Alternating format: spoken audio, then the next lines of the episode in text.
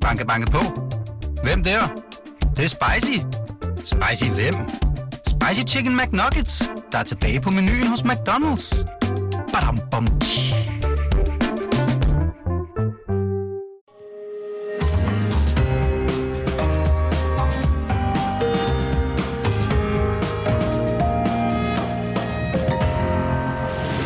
Du lytter til Cordua og Steno.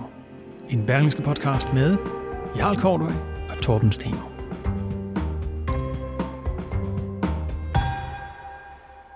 Få lande har som Polen bidraget til Ukraines forsvar efter øh, Putins øh, invasion.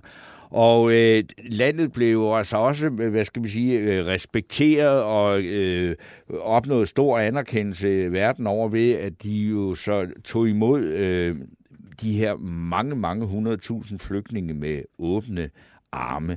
Men midt, øh, eller før øh, den her øh, øh, Putins invasion, jamen så var Polen faktisk virkelig i bad standing i EU, fordi at øh, landets øh, regering der består af det konservative PIS-parti, øh, de har jo sådan set øh, gennem en længere periode undermineret retsstaten. Og polakkernes foragt for retsstatsprincipperne har jo simpelthen været så øh, tæt, eller været tæt på simpelthen at sende landet helt ud af EU. Og øh, er det simpelthen en mulighed, øh, altså der er forsvundet i røgen fra krigen hos naboerne i Ukraine. Øh, det taler vi om til sidst i denne her time øh, med øh, vores Polens medarbejder Michael øh, Hardenfeldt. Velkommen, mit navn er Torben Steno. Og jeg hedder Jarl Korto. Vi er jo ikke i mål med fidusbamsen nu. Det vælter jo ind med, med forslag. Øh, men øh, I kan selvfølgelig stadigvæk øh, gøre jeres indflydelse gældende. I kan bare skrive til os på vores Facebook-side, Korto og Steno, hvad mange af jer også gør, og komme med jeres forslag. Her kan I og selvfølgelig tak også, det. Og her, ja, og her kan I selvfølgelig også kommentere løjerne og, og stille spørgsmål, til, for eksempel til Berlingskes økonomiske redaktør Ulrik B., der kommer forbi om godt 25 minutter, øh, og øh, dels skal vi tale om øh, økonomisk vejrudsigt, og så skal vi også øh, tale lidt om, øh, om den her øh, helt fantastiske forretning, Tour de France øh, er for, for Danmark. Det er i hvert fald det, øh, erhvervsminister Kollerup. Det er ja. sådan en helt ubeskrivelig øh, god forretning, faktisk. Øh, ja. Er det nu rigtigt? Øh, det skal vi diskutere. Men nu skal det handle om noget så sjældent øh, i politik, nemlig visioner og idéer. Fordi i månedsvis, så har den borgerlige blok blevet konfronteret med, at de blå ikke har et borgerligt projekt som alternativ til Mette Frederiksens regimente. Og det har Blå Blok stadigvæk ikke. Det eneste, det handler om, det er sådan noget med, om det er Jakob Ellemann eller Søren Pape, der skal være statsminister for et projekt, der ikke eksisterer. Men øh, det er, øh, nu går vi så, øh, vi snæver det lidt ind, fordi det ene af de to statsministerkandidatspartier, øh, altså uofficielt. Ja, øh, det konservative Folkeparti, Ja, øh, de har en konservativ vision, som øh, vi nu skal lægge øre til. Og det skal vi, fordi vi har fået øh, besøg af en af partiets ideologer, nemlig tidligere erhvervsminister Rasmus Jarlov. Ja. Velkommen, Rasmus Jarlov. Nu øh, får du ikke et øh, kritisk spørgsmål, i hvert fald ikke forløbig. Men så, og, men altså, nu skal vi lægge øre til, øh, når du beskriver, hvordan det konservative Folkeparti ser og ønsker fremtidens Danmark. Værsgo, ordet er dit. Jamen tak, det er jo en øh, sjælden mulighed for at få lov at tale om noget, som ikke er dagsaktuelt, men øh, som er, hvad vi gerne vil med, øh, med Danmark. Øhm, og, øh, og det er jo mange ting. Vi er jo et borgerligt øh, konservativt parti, og det betyder, at vi gerne vil værne om orden i samfundet. Vi vil gerne have, at øh, der er respekt for loven. Øhm, og for at starte med det, så vil vi jo gerne have, at øh, der er nogle hårde straffe for hård kriminalitet. Vi vil gerne have, at øh, folk, der begår kriminalitet, ikke får foræret... Hård kriminalitet? Bandekriminalitet, øh, voldtægter, vold øh, og den slags ting. Der ønsker vi jo hårde straffe. Vi ønsker flere politibetjente, så man kan være tryg på gaden og i nattelivet. Og vi ønsker også for eksempel, at vi ikke øh, bliver ved med at uddele statsborgerskab til folk, som har fængselsdomme øh, bag sig. Øh, vi står jo for en, øh, en hård udlændingepolitik, øh, og det gør vi, fordi vi for det første vil have respekt for loven. Øh, det skal have konsekvenser. Man kan ikke blive en del af det danske samfund, hvis ikke man kan opføre sig ordentligt. Men også fordi vi vil gerne vil værne om øh, sammenhængskraften i øh, Danmark. som jo øh, blandt andet handler om, at øh, vi ikke vil have, at der er store dele af samfundet, som lever isoleret i ghettoområder og ikke er en del af vores, øh, vores fællesskab. De hårde straffe må vi få en... Øh, altså, hvad er strafferammen, der skal hæves, bare for lige at få noget meget konkret? For det er vel hårdt, det er det ikke? Nå, men det er jo, at man ikke kan slippe afsted med, øh, med under et års fængsel for at begå en voldtægt, at der skal være en, øh, en hård konsekvens okay. øh, for det, og at man for eksempel ikke kan blive statsborger, hvis man har en fængselsdom bagved sig. Der er en, en Hvad klar med, hvad, konsekvens. med, hvad med de økonomiske kriminelle?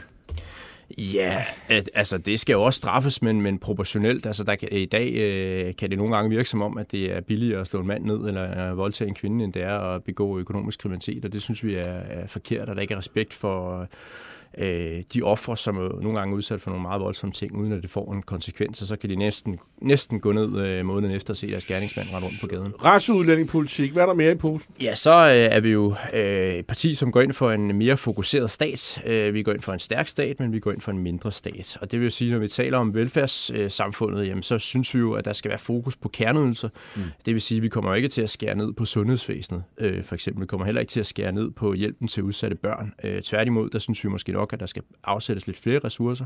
Men for os er velfærdssamfundet jo ikke gratis psykologhjælp og øh, Så nu kommer vi fodstøtter, fod, her. fodstøtter til cyklister på øh, vejene, eller øh, alle mulige øh, mærkelige integrationsprojekter, som har gjort i dag, at halvdelen af Nørrebro arbejder som integrationsmedarbejder for at hjælpe hinanden. Ha- halvdel, er det, er det, Ja, ikke det kan godt være, jeg overdriver lidt, ikke? Ja. Ja. Men, men, øh, men i hvert fald en stor del af, af Københavns borgerorganisation, og det bliver sådan en helt selvopretholdende industri af projektmageri, og der kan der altså godt skæres ned. Der skal også holdes igen med lønningerne i øh, centraladministrationen. Øh, statsministeriet, bare for at nævne en enkelt eksempel, er steget med 45 procent, så jeg i går, øh, de sidste tre år i lønninger. Og der skylder vi at udvise noget, øh, noget mådehold. Og så skal vi også holde igen Det vil sige, at man skal altså, fremme idealismen hos topembedsmænd. Øh, man skal i hvert fald holde op med, at staten bare vokser og vokser og vokser. Staten er vokset med 34.000 under Mette Frederiksen, og der vil vi jo gerne gå den modsatte vej, at vi vil gerne have en lidt mindre stat. Mm. Men enhver undskyldning bliver jo i dag brugt for at gøre staten større og større. Og det gælder også mængden af lovgivning, øh, som jo også handler om størrelsen på staten, fordi jo mere lovgivning der er, jo mere bestemmer politikerne. Regeltyranni og byråkrati. Regeltyranni og byråkrati, og det synes jeg selv at var noget, jeg arbejdede rigtig meget med, da jeg var erhvervsminister. Øh, fremlagde forslag til at lette byråkrati for, øh, for mit område, erhvervslivet, for cirka 4 milliarder om året. Øh, regner sammen, så når man ser på, hvor meget koster det for en virksomhed at sidde og udfylde skema, så sad vi jo talt sammen, hvor mange skemaer skal der så udfylde, så holdt vi øje med, at der ikke kom for meget byråkrati. Og der fremlagde vi jo forslag for, øh, for 4 milliarder og fik gennemført for, øh, for omkring 2 milliarder. Øh, og det er jo noget, vi gerne vil fortsætte med, øh, fordi vi synes, det er sindssygt vigtigt. For eksempel, at man kan forstå sin skat. Øh, I dag er der meget få mennesker, der selv kan regne deres skat efter. Mm. Fordi først så trækker man 8% i arbejdsmarkedsbidrag, så trækker man en anden procent i kommuneskat, så har man et beskæftigelsesfradrag, som kun giver fradrag for nogle skatteprocenter og ikke for andre osv. osv. osv. Ikke? Så selv den helt simple skat, skat af løn, er det virkelig få mennesker, der i dag kan gennemskue. Hvis du bad departementchefen eller skatteministeren om at regne deres skat efter, så vil de ikke være i stand til det. Og det synes vi er forkert, at det er blevet så besværligt og byråkratisk, fordi det umyndiggør borgerne. Dels så er der noget administrative omkostninger i det, men der er også en umyndiggørelse af borgerne. Når man ikke kan forstå reglerne, så bliver man umyndiggjort. Hvad, hvad, okay, hvad... øh, Okay, Så, så, er der, så er der hele natur og miljø, det vil jeg også gerne lige Ja, nævne i hvert fald. Ikke? Og må, vi- må, må vi lige blive ved det her lidt, fordi Ja. ja. der er meget øh, gods i det her. Ikke? Fordi du er jo så siddet her, og, og det er jo, øh, jeg bliver jo helt øh, altså, Opstemt. henført, når jeg hører om nedskæring i den offentlige sektor. Kan vi få nogle procenter på? Sige, Mm. hvor meget skal den slankes? Ikke? Fordi det er, altså alle har sagt de der ting, Ja. men der er ikke nogen, der til sige, ja. hvor mange altså, ja. departementchefer skal ja. ned i løn, og hvor meget, altså, Ja. Jamen, ja, vi har jo fremlagt et, et øh, det gør vi hvert år, der fremlægger vi et øh, finanslovsforslag, hvor vi ligesom udruller vores økonomiske øh, visioner. I øvrigt noget, som vi hvert år er enormt skuffet af, hvor lidt omtalt der er af, fordi vi laver et meget, meget stort arbejde at, sige, at fortælle. Men nu er du her. Men nu er jeg her, og så Ja, har jeg mulighed for ja, at fortælle om det. Og der har vi jo sagt, jamen øh, vi synes det er naturligt, det var at sige nulvækst i den offentlige sektor. Og det betyder så ikke direkte nedskæringer, men det betyder, at den ikke vokser. Og det betyder selvfølgelig en vis udhuling over tid, fordi normalt så vil lønningerne stige lidt, og så hvis man har nulvækst, jamen, så vil der være råd til lidt færre medarbejdere, hvis de hele tiden skal have mere og mere i løn. Ikke? Det synes vi vil være rimeligt. Øh, jeg må så sige, når man så har kigget over de sidste tre år, hvor meget den er blevet udvidet, jamen så vil vi... 34.000 skriver Mogens Havnsø Petersen under Mette Frederiksen. Ja, lige præcis. 34.000 Han siger, det er noget ufortyndet slud, han mener ikke, at det, jamen, det, er, det er fakta. Altså, der er hvor, fire... hvor ved vi det fra? Ja, det ved vi, fordi det er blevet talt sammen med Finansministeriet. Okay. Øh, så, så, så Finansministeriet kilde. Okay. Ja, ja. Så det er jo ikke noget, vi sidder og finder på. Det er fakta, der er 34.000 ekstra medarbejdere i den offentlige sektor i forhold til 2000. Og hvad er det, de laver? Jamen, der er en mange af dem har jo selvfølgelig været øh, coronamedarbejdere, poder og så videre. Og der er det jo så oplagt at sige, jamen, så skal der jo skæres ned. Det, der er lagt op til fra regeringsside, det er, så vidt jeg husker, at der skal være 6.000 færre i løbet af 2022. Altså der er 34.000 ekstra, så skal der vi så ende ned på 28.000 ekstra i forhold til for tre år siden. Og det synes vi jo er en for lille nedskæring, fordi den der kæmpe stigning, der har været med poder og andre, der arbejder med corona, skal jo ikke sætte sig permanent i et meget større antal øh, offentlige ansatte, end der var øh, tidligere. Så der er det jo oplagt at skære ned. Så derfor, hvor vi starter med at sige nulvækst, så er vi jo nok nede i, nu kan der godt direkte skæres, fordi der er blevet lagt så meget ekstra til. Sådan en, en godt 30.000 ekstra medarbejdere, jamen der er det jo en typisk sådan alt i alt, når man tager alle omkostninger med, jamen så er det jo typisk omkring 500.000, det koster per mand. Så det er jo et stort milliardbeløb, øh, vi så ender med, som man faktisk vil kunne, øh, kunne spare i den offentlige sektor, uden at det blev dårligere, end det var for tre år siden. Og der synes vi jo ikke, at det var ved at, at falde sammen, selvom man godt kunne prioritere anderledes. Det, det lyder ikke som om, at det er sådan de helt store nedskæringer, I har i posen. Øh, men, Nej. Men, men, men, øh, men altså...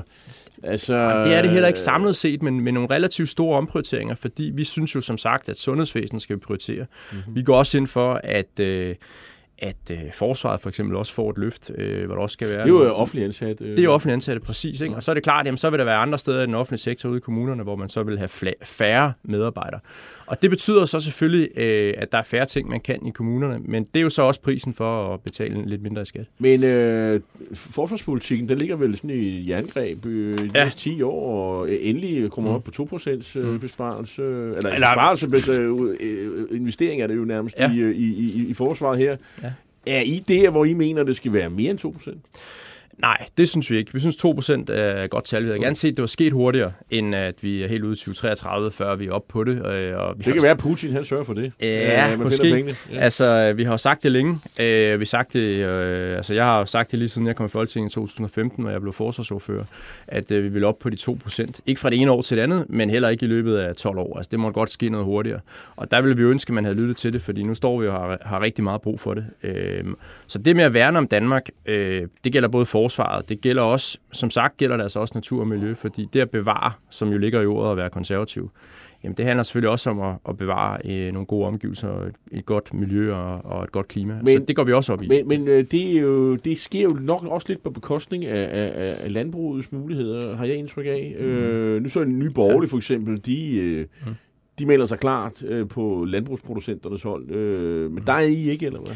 Nej, vi er ikke på det hold, at landbruget bare skal have lov til at, øh, at gøde løs og skal fylde så meget. Danmark Nej. er det det mest intensivt dyrkede land i hele verden. Jeg tror, det er det mest intensivt dyrkede land i Europa. Øh, over halvdelen af vores areal bliver brugt bare til at lave dyrefoder. Eller undskyld, lige under halvdelen af vores areal bliver brugt til at lave dyrefoder.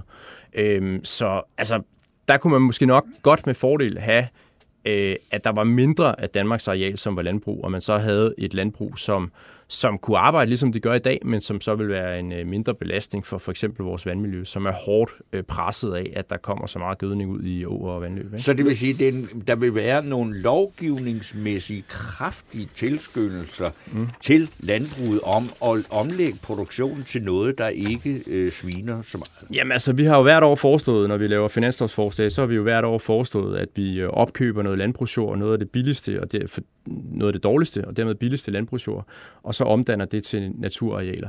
Øh, det vil man kunne komme et pænt stykke med. Det er klart, det er øh, ikke store dele af Danmarks areal øh, hvert år, men det vil man kunne komme et øh, stykke med. Og jeg tror jo også, at den teknologiske udvikling vil gøre, at man vil være i stand til at producere nogle ting på et mindre areal, øh, end man, øh, man gør i dag. Men det vil jeg bare lige nævne i hvert fald. Det er altså meget vigtigt for os også med, med den grønne profil, fordi det ligger simpelthen i at være konservativ, at man passer godt på kloden og på øh, naturen. Og derfor har vi jo også støttet fuldt op om, øh, om alt, hvad der handler om at få nedbragt Danmarks CO2-udledninger og, øh, og passe godt på vandmiljø osv. Hvad, hvad, øh, Claus Sømod, han, han spørger, hvor vil Jarlov fyre i kommunerne? Er det mm. plejesektoren eller skolerne? Det må kommunerne selv om, ikke? Jamen, det, bare gøre det. det, det, det er, det er jo, øh, at en del af det vil være mere privat. Så det ja, altså i plejesektoren, der vil være færre, fordi vi går ind for, at der skal være mere frit valg, og det betyder så, at øh, den offentlige sektor skal fylde øh, lidt mindre. Ikke? Men det betyder jo ikke dårligere ældrepleje, men det betyder bare, at man selv får lov til at vælge nogle private leverandører til. Er de konservative et reformparti, der... Ja, nej.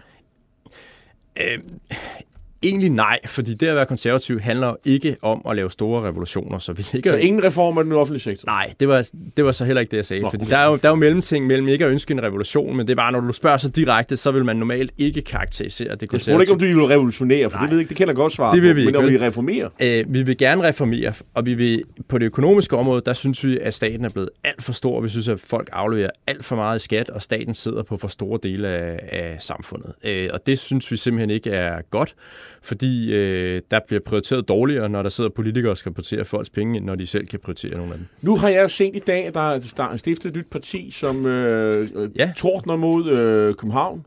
Der ja. har du jo et valg, har jeg lagt mærke til. Ja. Og, øh, og der er for, blevet for langt til København, og så videre. Og, øh, og Torben, han mener, det er jo sådan en jysk folkeparti, øh, som er blevet Jyllandsdemokraterne, burde de Det er jo et, Ja. et parti, der har rødder i den Hvad- muld, hvor Søren Pape også Hvad mener fra. de konserv hvad er den konservative vision for det her med, at der er noget øh, udkantsområderne, og i forhold til, til, til hovedstaden og de store byer? Hvad, hvad mener I om det? Hvad skal ske? Ja, vi synes, at Danmark skal hænge sammen, øh, og jeg ser ikke nogen fordel i, at øh, selvom jeg er valgt i hovedstadsområdet, øh, så ser jeg ikke nogen fordel i, at landdistrikterne bliver afbefolket. Det betyder bare, at der er endnu mere trængsel på vores veje, og det er der ikke nogen i hovedstadsområdet, der er nogen Men den interesse i. udvikling har jo været i gang i, i 200 år. Det er en naturkraft. Øh, Den der urbanisering øh, sker jo alle steder i verden. Den er svær at kæmpe imod, og den sker ikke på grund af politikere. Den sker, fordi det er noget naturligt, at folk søger mod byerne. Så den der form for populisme med hele tiden at skælde ud på politikere over, at folk flytter til København, Rasmus jeg er Jarlov, okay. tiden øh, går. Hvor, hvor ja. mange flere punkter er der på din vision? Ja, Øh, vi der er mange, ikke? Altså, jeg kunne også tale om øh, bevarelse af en, en, god folkeskole, hvor at Jamen, der det, er jeg orden der plejer I jo altid at være uenige med, med de andre øh, Ja, jamen, det er vi da også. Altså, vi synes jo, at de her lange skoledage, der er blevet indført, det er forkert. Øh, men det er igen staten, der sætter sig på det hele. Så sætter de sig på alle børnenes tid, i stedet for at man om eftermiddagen kan gå til nogle øh, sportsaktiviteter, eller være sammen med sine forældre, eller bedsteforældre, eller sine venner. Så det synes vi også er uborgerligt. Altså, det er sådan meget... Så hvis I havde 90 mandater konservativt, så var der så fik vi skoledag. en helt anden folkeskole. Der var meget kortere skoledag, der var ikke tvungne lektiecaféer, og vi vil så til gengæld holde fast i øh, højt fokus på faglighed. Øh, det her med, at man begynder nu Der kan sige, vel også fyres nogle folk i folkeskolen. Så. Ah, jamen, altså, der kunne godt være flere privatskoler, vil jeg sige, fordi det her med, at man kan vælge noget andet, hvis det offentlige tilbud ikke er godt nok, det synes vi faktisk er utrolig vigtigt. Det er et af de store problemer i den offentlige sektor. Det er jo, at øh, dårlige skoler, dårlige institutioner, dårlige plejehjem bliver ikke lukket. De får flere penge, i stedet for, fordi når det går dårligt, så er politikerne svar, I skal have flere penge. Øh, Claus Sømod bemærker også, at mere privat sænker vel ikke udgifterne? Øh, jo, det gør det, fordi det vil typisk være mere effektivt. Øhm, og det vil også være sådan, at øh, man får præcis det, man gerne vil have, i stedet for, at man får en masse ting, man ikke vil have. Så hvis ældre for eksempel fik en uges øh, ældrepleje, øh, som de selv kunne vælge, i stedet for, at det var sådan noget, der blev proppet ned i halsen på dem, at de skulle have lige præcis det, kommunen tilbyder, jamen så vil de jo få det, de gerne vil have. Og det kan være, at nogen ikke har brug for, at der bliver gjort rent, og nogen har brug for, at der bliver købt ind for dem i stedet for, og så kan man vælge det, man har brug for, i stedet for, at det er sådan en standardmodel, som der i virkeligheden er enormt meget spild i, fordi nogen får nogle ting, de slet ikke øh, synes, de har brug for. Mogens Hangsø Petersen, øh, som jeg sidst jeg tjekkede, var socialdemokrat. Han kalder dig for et primitivt sludderhoved. Ja, ja. Øh, ja tusind tak. det tager du som, øh, som, Ja, som det er, et jo ikke så, ja, det er der ikke så meget at sige til. Der er jo ikke nogen øh, argumenter i det, så det er svært Men øh, hvad har du mere på listen, som vi, vi, vi, vi skal Ja. jo lige nå at have det med? Jamen, så vil jeg jo også nævne en, en, en, øh, en, en forsvar for dansk kultur, mm. øh, som også er enormt vigtigt. Det, vi er jo et parti, der går op i kulturlivet, øh, sørger for, at der er øh, dansk, danske bøger, øh, danske film, øh, dansk musik. Det synes vi er vigtigt. Danske medier øh, synes vi også er, er vigtige, fordi det er med til at sørge for, at vi faktisk har noget kulturliv, hvor vi forholder os til vores eget samfund, i stedet for at vi bare sidder og ser amerikanske serier, som handler om, hvordan der er i San Francisco. Okay, Øh, og det synes vi ikke, der er så meget øh, idé i for danskere. okay. Øh, Torben Stelo, han har lige fået telefon. Øh, nu, der er nogen, der mener, at vi skal stoppe medløbsjournal- medløbsjournalistikken. Og jeg vil sige, nu har vi faktisk inviteret dig ind for at komme med en vision, øh, selvom ja. at, en af vores øh, store idoler, Helmut Schmidt, sagde, at hvis man får visioner som politiker, så skal man gå til Ja. læge. øh, Men vi og- behøver heller ikke at kalde det vision. Vi snakker bare om, hvordan, hvordan kunne man fornemme, hvordan ville man kunne fornemme et samfund øh, i fremtidens Danmark, hvis konservative havde meget, meget stor indflydelse? jeg, jeg, jeg synes jo ikke, at det her samfund er sådan, øh, lyder som det noget, der er frygtelig meget anderledes, end det vi kender.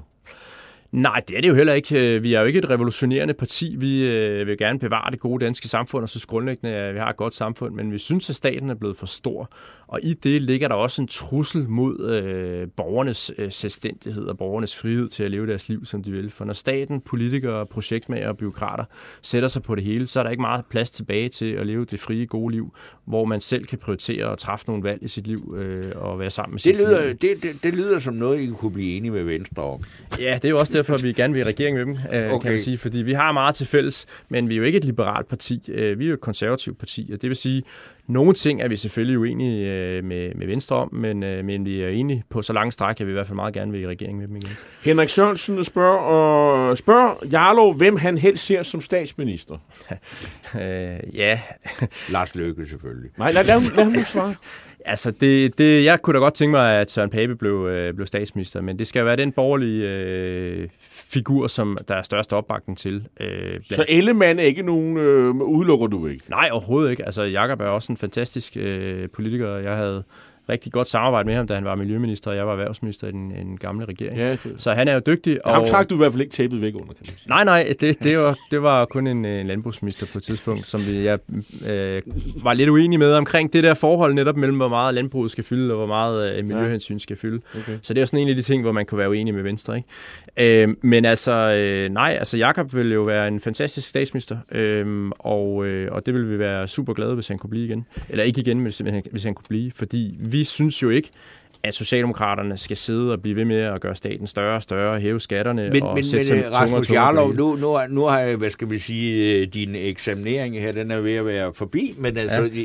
jeg kunne godt tænke mig, så det er jo en diskussion, der kører, og Korto har udtalt sig om det Kristelig Dagblad, og det har jeg sådan set også gjort, men det har er bare ikke om det på, øh, komme det der med, at, at, at, hvad- hvorfor er der sådan en, øh, er der ikke en øh, intellektuel slaphed og dogenskab på den borgerlige side? Hvorfor er der ikke nogen, der skriver nogle bøger om noget? Mm. Fordi det er jo ikke sådan, at vi har, har fået åndnød af alle de nye idéer, Hvor du er er de med. konservative debatbøger? Hvorfor skrev I ikke nogen af dem der i, i, oppositionstiden? Jamen, øh, det burde vi måske også gøre. Jeg vil sige, der er, der er rimelig travlt som et øh, lille parti. Jo, jo, men, men- men, øh, men det har I da ret i, at der, der, det vil være dejligt, jo mere intellektuel debat der er. Øh, jeg vil sige, vi er jo også træt af, at det hele handler om øh, konflikter, og at man bedst kommer i pressen, hvis det er, at man er uenig med regeringen. Øh, det er da dødssygt. Jeg vil da meget hellere sidde her og fortælle om, hvad vi gerne vil med samfundet, end jeg vil sidde og være kritisk over for regeringsudspil.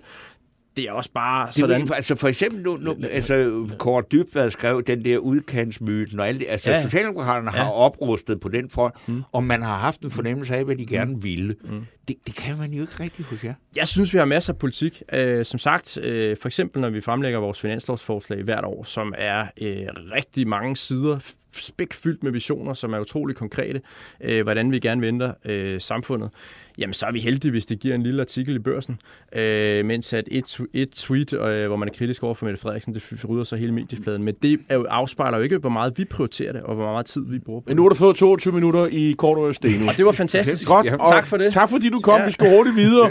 Jeg vil, beklager, jeg må smide dig ud nu. Jamen, men, det var øh, Ja, vi skal videre, for vi skal snakke om penge. Godt. Ja. Men uh, hils ned på Christiansborg. Det gør vi. Gå forsigtigt. Ja, tak for det. Hej. hej. Banke, banke på. Hvem der? Det, det er spicy. Spicy hvem? Spicy Chicken McNuggets, der er tilbage på menuen hos McDonald's.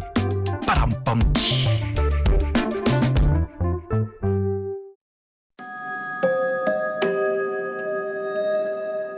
Steno, øh, øh, nu er det jo sådan, at, at øh, øh, erhvervsministeren her forleden dag, han, øh, Kollerup fra Nordjylland, øh, Simon Kollerup. Simon Kollerup øh, han sagde, at det, det er en helt ubeskrivelig god forretning, det der ja. Tour de France, øh, det bliver for Danmark.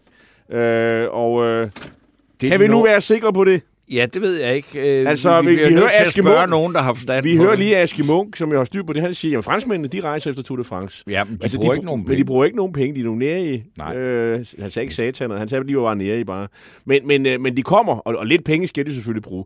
Ulrik Bi, du er Berlingskes økonomiske redaktør, og øh, vi har hidkaldt dig her ned til anden sal, øh, fordi du har begået en klog. Øh, endnu en af slags. Det sker jo en sprøjter jo jævne mellemrum. Du, du, Du du sprøjter ud passer med dit arbejde, kan man. Og øh, de, kommer, de, de falder som havlbyer. Øh, hvad, hvad, er, du, er du enig i, at det er sådan en... Øh, at det, er- det er helt ubeskriveligt i god forretning? Nej, det er jeg ikke. Øh, ikke? og, og det er jo det er ikke, fordi jeg er specielt øh, god til de her ting, men det er der andre, der er. Og øh, vi har jo talt med, med eksperter rundt omkring. Og det der jo, jeg synes er det mest øh, utrolige, det er, at nu har I lige haft besøg af en også dem der mente, det var en exceptionelt fantastisk idé. Øh, og det var jo, øh, da han var minister, øh, Ja. Rasmus Jarlov, ikke? Og, og nu er, nu er han så ikke minister længere, og, og det er jo så beskyld, beskyldningen er, at beregningerne fra Erhvervsministeriet ikke ligesom var det, der førte ham i, på uveje. Men man må bare sige, der er jo ikke nogen, der stiller, har stillet kritiske spørgsmål på politiske system på tværs af partierne til, hvor god forretning det her var. Det er jo ikke det samme, som man ikke nødvendigvis skal gøre det, men man skal ikke stikke, så stikke sig blå i øjnene på, at øh, store sportsbegivenheder har en tendens til ikke, når man regner det igennem og giver overskud. Og hvorfor er det så, at politikere elsker store sportsbegivenheder? Fordi de ser godt ud. Altså, nej, jamen, altså, skal, altså det, det, ser, det er da fedt. Altså, det er jo, der er også noget storladent over det, ikke? Det er sådan noget, franskmændene er gode til den slags, ikke? Altså, Jo, jo. Øh, og, og der er der ikke nogen tvivl, at Tour de France betyder rigtig meget for et, meget, for et, et begrænset segment, kan man sige, i forhold til, til Frankrig. Jeg kan da huske tilbage i 90'erne, altså, der er der så nogle af de der byer, hvor jeg måtte ind bagefter og se, hvor de lå på et kort, for der skulle jeg ned, fordi det, det så flot ud, øh, ikke? Jo, Altså- altså, jeg, jeg ved, at, øh, at da, da, da Tour de France var i, øh, havde start i Holland, øh, og de kørte forbi, øh, eller kørte nogle strækninger med de her, alle her diger og alt det her mærkelige øh, foranstaltninger mod, at landet ikke bliver oversvømmet. Og jeg hørte Jørgen Let fortælle om det, så endte med, at Kort og mig, vi tog til Rotterdam i stedet for til Amsterdam. Ikke? Fordi det var en, en, en, en måde at få solgt landet på. Det er jo så trods alt ikke noget, der har øh, gavnet den hollandske økonomi. Nej, hvor mange gange har du været der siden, som du ellers ikke ville have været der? Det er jo det, det drejer sig om, ikke? Øh, Ja. Fordi det, der er jo problemet, det er, hvis det er gratis at lave det her, så er den nem at regne hjem, ikke? Fordi der kommer nogle folk, ikke? Og det, nogle af dem sætter sig også op på en cykel, sådan, så vi andre er ved at, at falde i trafikken, og, Ja. fordi det er de ikke så gode til. Øhm, men, men når man ser på de omkostninger, der er, nu har der jo så selvfølgelig været også været en hel del, af sådan, der er blevet blotlagt ikke? Med, med hemmelige omkostninger, så er den svær at regne hjem. Og det er, det er jo folk, som, som ved noget om det her, som ved noget om sportsøkonomi, men især dem, der ved noget om oplevelsesøkonomi. Fordi der er jo det rent fysiske, hvor mange hotelovernatninger og alle de der ting. Mm. Ja, plussiden. Det er pludselig, men det er ikke den eneste ting, der er på plussiden. Og det, man ofte hører, det er det her, som er mindre håndgribeligt branding. Ikke? Mm. Det betyder noget for vores branding som cykelby og ren by. Nu kan vi så håbe, det ikke pisser ned næste weekend, som det har jo ikke været verdens bedste forår, vel?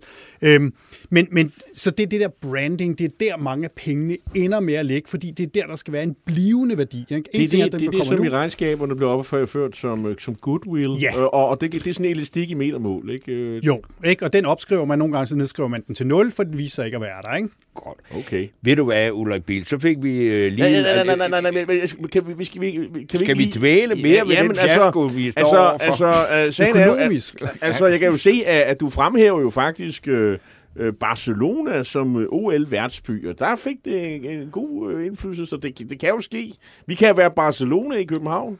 Altså, det, det, du anerkender, Nu kan man sige- at det var en succeshistorie i Barcelona. Ja, og det er, det Altså OL, det var dengang OL Brian 92. Nielsen vandt bronze. Ikke? Det er, øh, det er undtagelsen, der bekræfter reglen, simpelthen når det gælder, når det gælder Ja. OL. Hvad altså, OL er en, økonomisk katastrofe hele vejen igennem. Men, men altså, vi havde jo Melodunde Grand Prix Det var i, en i Danmark i 20... katastrofe. Øh, Var det det? Ja. Ja, mange, mange gange Vi kom det på budgettet. verdenskortet, Ulrik. Ja, ikke? Og øh, hvor mange gange gik det over budgettet?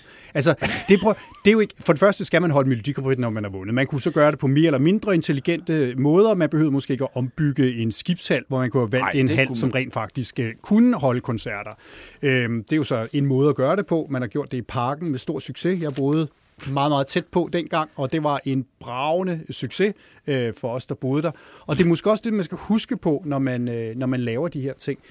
Der, er det er jo også bare fedt.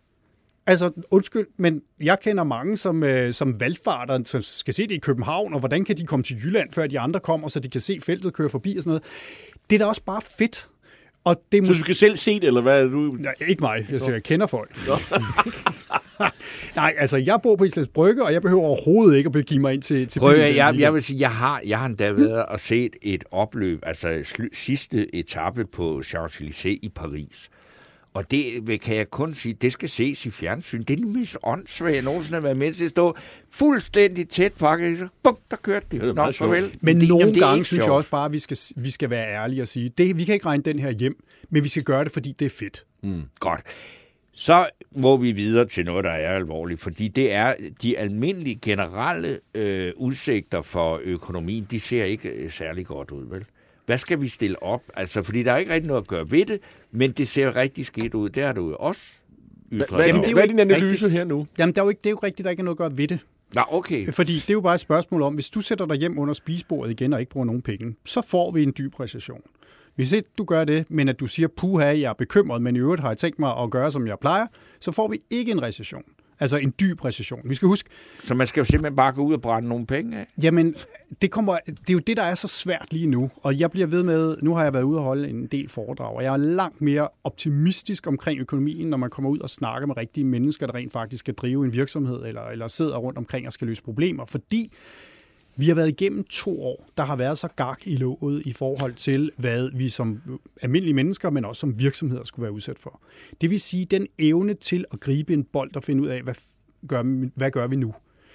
Den har måske aldrig været større. Altså, det er agilitet ikke? og omstillingsparathed og alt muligt andet øh, bullshit-bingo for djøffere. Ja. Men det ændrer ikke på, at man er i en situation nu, hvis det her var kommet som lyn fra en klar himmel, så tror jeg, vi havde ligget og rettet i vejkanten. Så havde vi ikke været mentalt forberedte. Men vi har siddet under det der spisebord ikke? i to år og kæmpet os ud. Mm. Jeg tror, der er, mange, der, der er mange, der får svært i deres budgetter. Og det er klart, de vil komme til at skulle tilpasse sig, hvordan de bruger penge og hvad de bruger penge på. Noget af det, vi jo kan se, og det er helt naturligt, det er, at økologi, for at sige det som det er, som jo ligger langt op i behovspyramiden, det er ikke et spørgsmål om at få en midt mave, vel? det er et spørgsmål om, at man gerne vil noget mere. At, at salget af økologiske varer falder.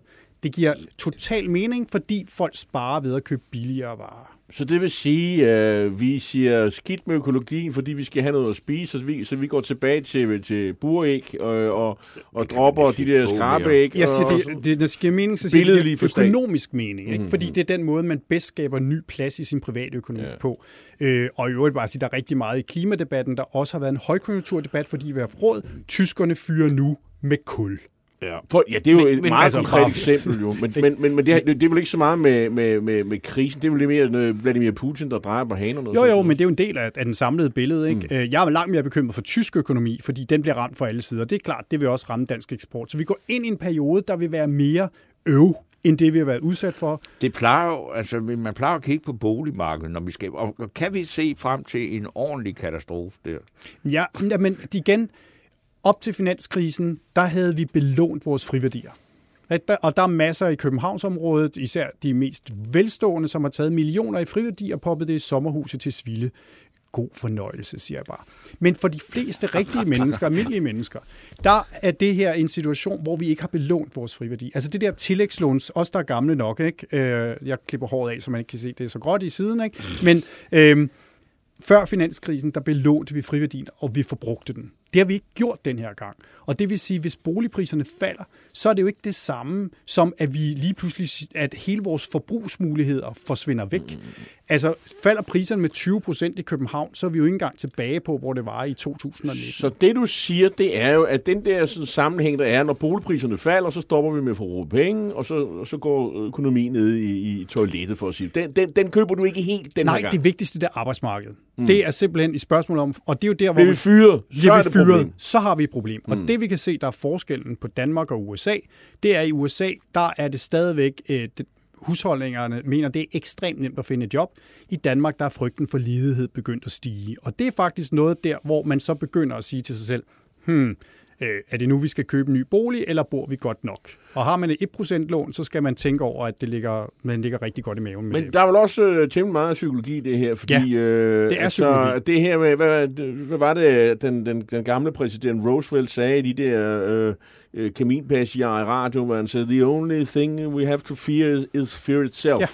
Altså, hvis folk har tillid, så bruger de penge, og så er der gang i hjulene, og hvis de folk sidder og holder på pengene, så stopper alt. Ja, men det er jo det, jeg siger. Det, du bestemmer, hvordan det kommer til at gå. Og, og det, Det, der, ja, du bestemmer, det vil sige, det er jo mig og alle andre, der hører det her Ja, program. Og, og Det er, det er jo meget sjældent, jeg har øh, fornemmelse af, at jeg har indflydelse på Du noget har som enormt helst. stor indflydelse, fordi vi opfører os lidt som lemminge i den måde. Det er også derfor, du får store udsving, når, du, når stemningen driver det. Igen, det der bare er vigtigt, det er, at vi har ikke haft et gældsdrevet opsving. Mm-hmm. Og derfor så den her med, at folk sætter sig ned og kigger på deres private økonomi og siger, nu må vi holde op med at låne penge. Ikke? Altså når, du har, når din privatforbrug er drevet af at vi æder mursten og i øvrigt bruger kreditkortet, så kigger du på din private økonomi og siger du, nu holder vi igen.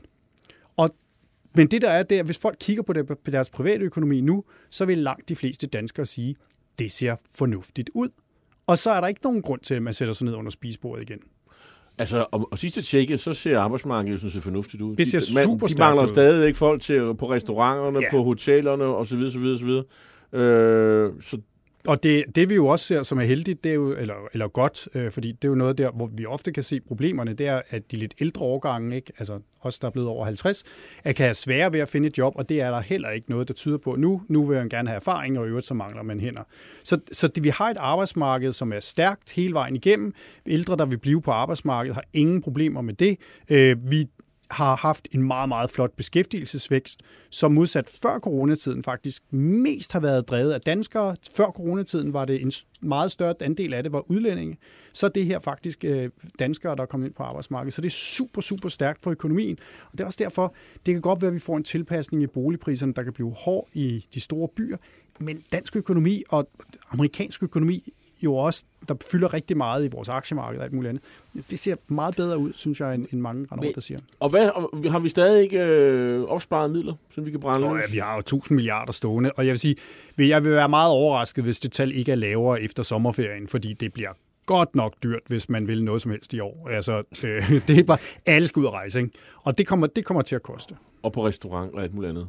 Og alt det, man ikke har kunnet de andre sommer. Jamen er det ikke det, der er det fede ved den her sommer? Altså, det må man sige, statsministeren var jo, øh, prøvede jo med, på sit pressemøde, der lidt besøgterlige pressemøde, som var jo Ja, hvorfor et, blev det egentlig holdt? Ja, det kan man jo, men Det har vi haft mange af. ja, nå. Men det var jo et festfyrværkeri, hvor hun sagde, gå ud og hold den sommer, I har lyst til. Mm. Og det er jo det, der ligesom er signalet i år. I Tyskland render de stadigvæk rundt med et mundbind over hovedet og diskuterer, hvad katastrofeplanen er til efteråret.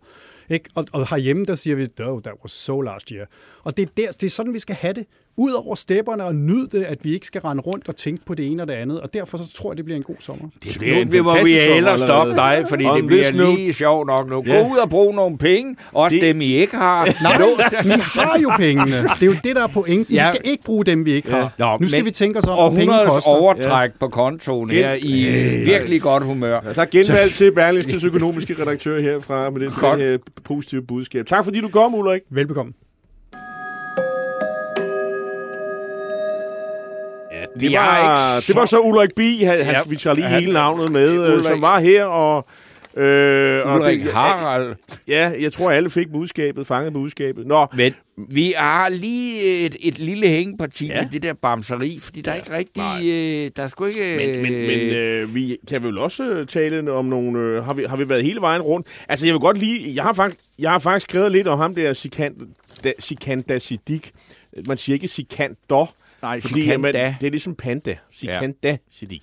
Altså, øh, det der frie grønne øh, parti der, øh, jamen, altså, selvfølgelig skal han have fat i nogle muslimer, selvfølgelig skal han have fat i nogle humanister, øh, men hvis man kigger på meningsmålinger, så ligger han jo omkring... Øh, pænt under spærregrænsen. Der var dog en opinionmåling, hvor han for, for en måneds tid siden, hvor han lå på 1,6. Men han har Men, aldrig øh, været over de to. Men, øh, men i, og det er jo Uffe Elbæks gamle parti, kan man sige. Øh, Alternativet er ikke meget bedre. De ligger også øh, omkring 1 procent. Øh, og nu har vi så Veganerpartiet, som jeg kan forstå er i gang med at skifte navn. De har jo ligget i borgerkrig, siden de blev opstillingsberettiget, og nu, nu har de endelig fået ekskluderet dem, der skal ekskluderes. Øh, og det er jo øh, et eller andet sted, øh, jeg vil ikke sige trist, men øh, det, er da, det er da meget opsigtsvækkende, at Uffe, U- U- Uffe Elbæks grønne bevægelse er splittet i atomer. Og, øh, og nu synes jeg, når man hører om Sikand Siddiq, så er det jo ikke så meget øh, en fortælling om, øh, om økologi og klima. det handler mere om, at, at nu øh, er han blevet udsat for racisme. På Bornholm var der jo en, en situation, hvor øh, Hvor meget... det måske også øh, faktisk var rigtigt. Ja, hvor, i han hvert måske, fald fordom, hvor ham og hans øh, øh, venner, øh, der var måske lidt mere brune end dig og mig, øh, blev øh, raceprofileret af, af Bornholms politi. Kling og Klang øh, mente, at øh, de skulle øh, lige se noget ID-kort, fordi der havde været ballade i forbindelse med, med, med, med Clemens øh, program øh, på, på scenen i Allinge. Og, og, og det flippede han øh, ud over, ud af, ud over øh, Sikane Siddiq.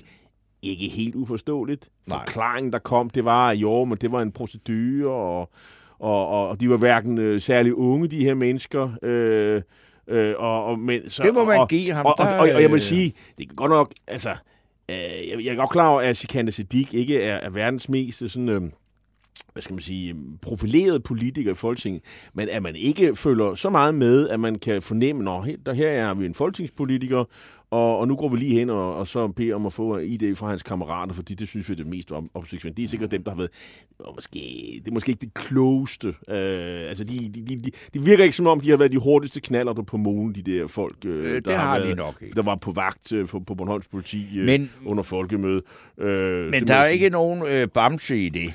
Nej, det er der ikke, øh, og jeg, jeg, jeg spår bare øh, en sådan generel undergang for, øh, for den her grønne klimabevægelse øh, og Alternativet, og Uffe Elbæk, han ligger jo derhjemme med corona og god bedring til ham. øvrigt. Men det, det, det, det bliver et enormt interessant valg, hvis man kigger på småpartiernes øh, kannibalisme.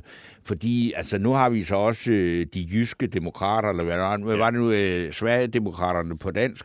Men, Øh, men, og- men, men sammenlagt ligner det måske 2% i, øh, i stemmespil for, for, for Rød Blok. Så kan det være, der kommer noget stemmespil på Blå Blok. Det er det. Sikkert, det tager vi til en anden gang. Nå. Nu skal vi snakke om noget andet. Det skal vi.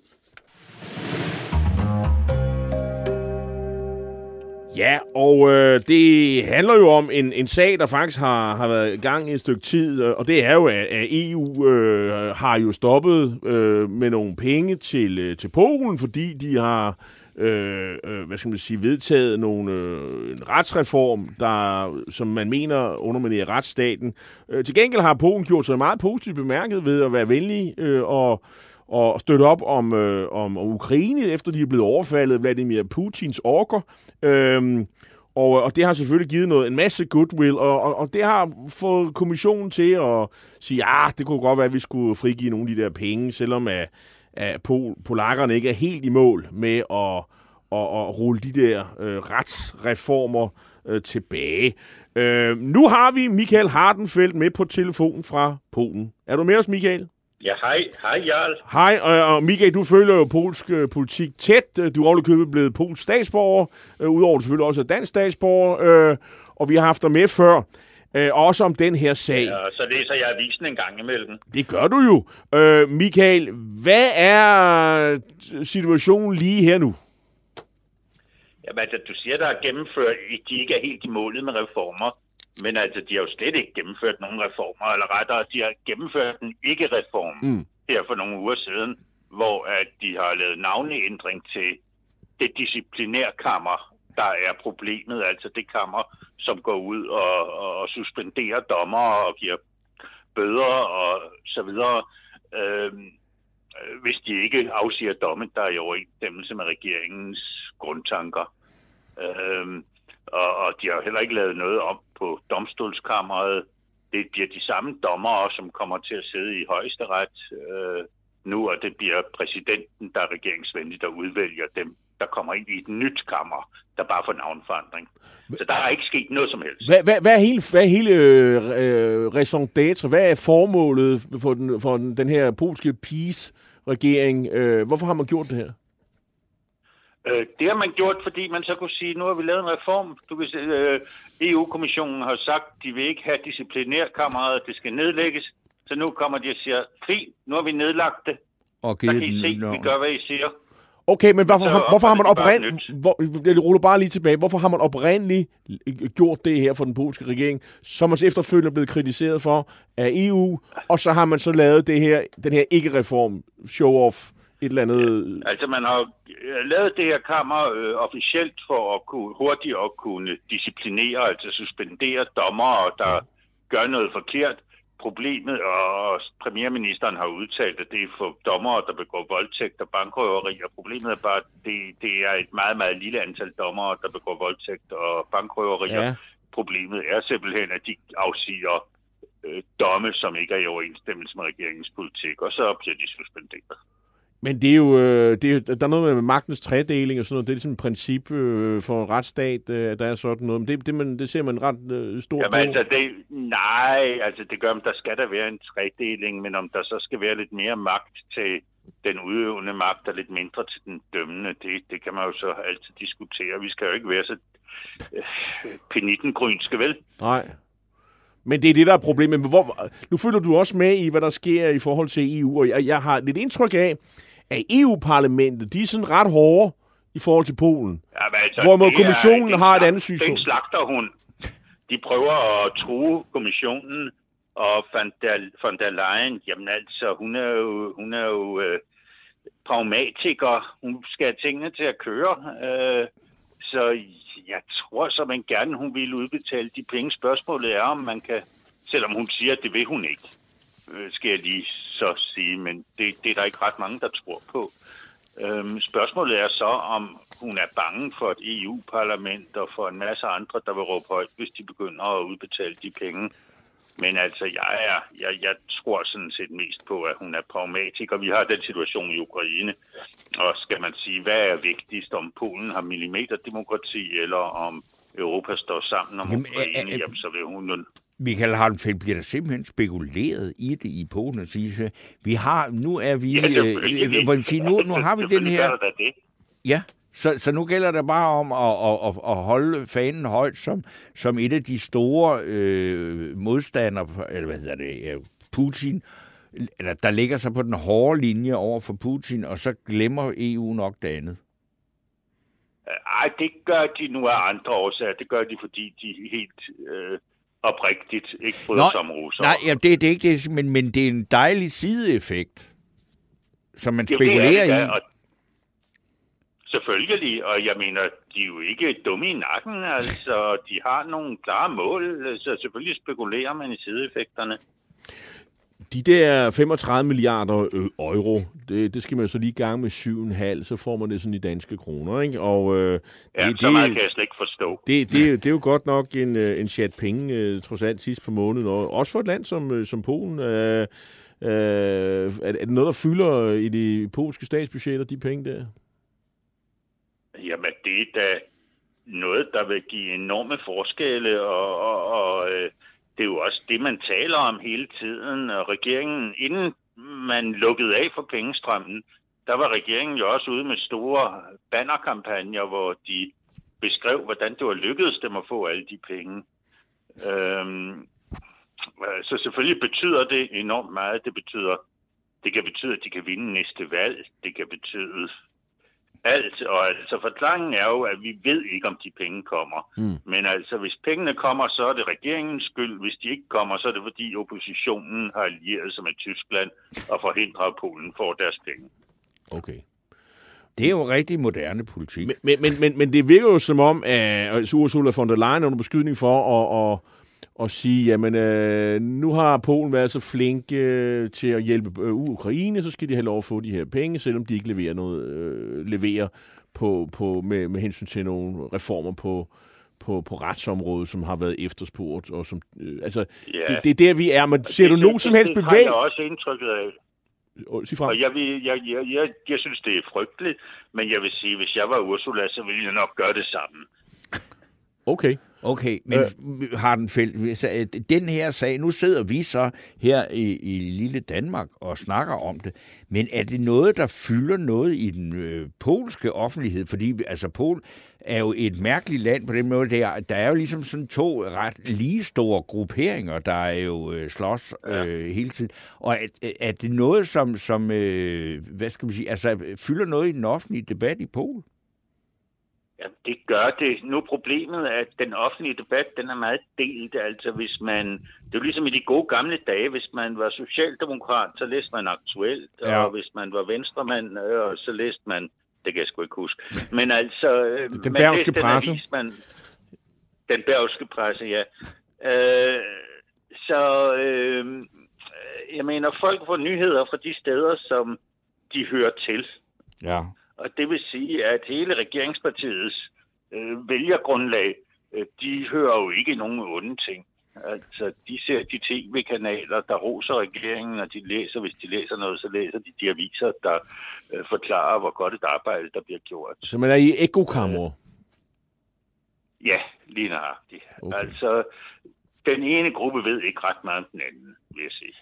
Hvordan ser det egentlig ud, øh, meningsmåling og så videre? Har PiS-regeringen, har den stadig et øh, solidt tag om vælgerne?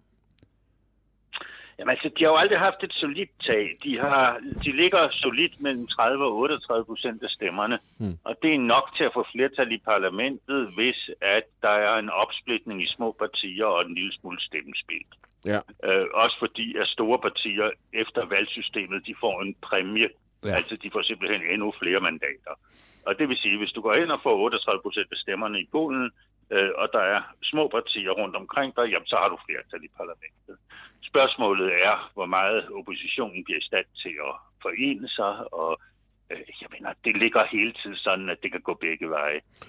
så skal jeg lige også høre, altså øh, den der krig i Ukraine, altså øh, hvordan oplever man det i Polen? Fordi vi, jeg kan jo da i hvert fald her, herfra øh, fornemme, at øh, selvom der bliver øh, slået utrolig mange mennesker ihjel, og det øh, raser, så, så er der begyndt at, være- at være sådan lidt dalende interesse for, for den der krig, fordi nu har vi bare vendet os til, at nu er det bare noget, der, der kører. Er den øh, samme sådan øh, øh, træthed af den krig, ha- har det også ramt Polen? For, Jamen, altså, selvfølgelig bliver det mere og mere normalt, øh, at der er en krig, men så vil jeg til gengæld sige, at der er, det er så tæt på, og man møder ukrainere hele tiden. Jeg mener, i sidste uge sad jeg i et tog, og der sad jeg ved siden af en ukrainsk herre, der viste sin mobiltelefon med billeder fra sin ødelagte landsby, og jeg mener, det, det, når du bliver udsat for sådan noget hele tiden, så, så, så, så man følger jo med. Men selvfølgelig kan man jo ikke blive ved med at være på toppen hele tiden. Det, det er ligesom om, øh, ja, det er den situation, der er. Men, men der er vel også sådan en, en, en solid, bred politisk opbakning i hele det politiske spektrum om, øh, at man øh, hjælper Ukraine med alt det, man har. Øh, ja, absolut. Altså, nu ved jeg så ikke, hvad alt det, man har, er i realiteten. Jo, jo, men, men jeg tænker på med våben fald- og... Det er i hvert fald retorikken. Ja, ja, ja. Ja. Og, øh, og, og jeg tænker også på, at, at det, der, man har jo faktisk øh, Rusland som nabo. Der ligger jo Kaliningrad-enklaven. Øh, hvordan spiller det ind i, sådan den polske debat om, om, om de her emner her? jeg ved ikke, hvor meget Kaliningrad egentlig spiller ind. Altså, man lukkede jo grænsen for nogle år siden. Altså indtil da, der havde vi haft åbning, og der havde været sådan, at beboerne på begge sider af grænsen, de kunne øh, rejse uden visum. Det blev så lukket for mm. nogle år siden. Øh, jeg ved ikke, hvor meget det betyder. Altså det, der betyder noget, er, at Rusland er en stor nabo, og så må vi jo se. Altså den har jo også åbnet nogle andre øh, geopolitiske elementer, som for eksempel, øh, hvad, hvad, hvad, hvad vil der for eksempel ske, hvis nu er det meget teoretisk, men hvis Polen ryger ud af EU, og Ukraine bliver reduceret til 70 procent, jeg mener, der er folk i Polen, der godt kunne forestille sig en union så mellem Polen og Ukraine. Nå, hold da det, det er jo ellers det, som er, er russerne så, som skræmmebillede, det er, at, at polakkerne er i gang med at, at, at, at annektere Vestpolen. Det kan man godt, sådan nogle forestillinger kan man godt høre. Her forleden er kørte jeg med en, en taxichauffør, fra, som, som havde råd i Nordmakedonien, som, som, som stole, som, som øh, fortalte den der historie. Så hvad, men det, det, det er vel helt ude på, på overdrevet, er det ikke? Ja, altså nogle gange så sker overdrevet jo. Altså et hvert barn, i, der går i skole i Polen, de lærer jo om dengang Polen gik fra hav til hav, altså fra Østersøen til Sortehavet. Og det gør man jo med sådan en stolthed, ligesom vi lærer om, hvordan vikingerne tævede englænderne. Det er bare ikke så frygtelig mange år siden, at, at Polen havde den størrelse. Og øh, øh, hvis muligheden åbner sig, så kan jeg godt se, at der er nogen, der måske vil synes, det ville skulle være meget fedt at have sådan et stort dejligt land, der dominerer hele Centraleuropa. Okay. Tak skal du have. Øh, så har vi noget at øh, gå hjem på der, øh, Michael Hardenfeldt. Tak fordi du endnu en gang var med os øh, om Polen og polske forhold.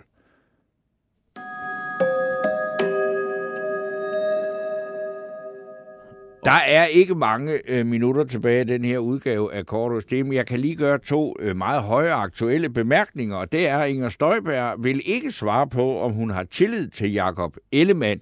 Så øh, hvis hun skulle øh, komme i, fod, øh, i Folketinget med øh, Danmarksdemokraterne, så øh, er det måske umiddelbart øh, en fordel for Søren Pape. Og så er der Martin Henriksen, som jo har øh, selvfølgelig har fået et tilbud om at deltage i, øh, øh, altså at hoppe med på Danmarks Demokrater, men det har han sagt nej til. Okay. Så, men samtidig sagde han i sidste uge, at han var ved at få øh, blod på tanden igen øh, om øh, politik. Og jeg sidder og savner vores gamle ven. Hvad med øh, Kenneth Christensen Bært? Melder du dig ikke snart i en eller anden ja. partikonstruktion? Men ved du hvad, det er så opmuntrende, for ved du hvad, Torben? Så kan vi se frem til måske et nyt borgerligt højrefløjsparti i næste uge. Ja. Der er et nyt parti hver uge. Der er nye Mens vi slikker, sidder og taler, så er der nogen, der overvejer et nyt øh, parti. Men nu skal vi sige tak for, for denne torsdag formiddag. Ja, og vi Og- er ikke i stand til at uddele Nej. en fidusbamse. Der er er simpelthen ikke kommet Men et bud. næste uge skal vi uddele sommerfidusbam. Det vil Ja. sige, det skal vi ikke. Det skal Søs Marie Serup, øh, min kollega som politisk kommentator, som kommer i studiet og helt suverænt peger på en, øh, en, en folketingspolitiker, der skal have den pris. I teknikken sad Josefine M. Hansen, og producerassistent var Leo Louis Feigenberg. Eller var det omvendt? Ja. Banke, banke på. Hvem der? Det, det er spicy. Spicy hvem? Spicy Chicken McNuggets, der er tilbage på menuen hos McDonald's. Badum, bom, tji.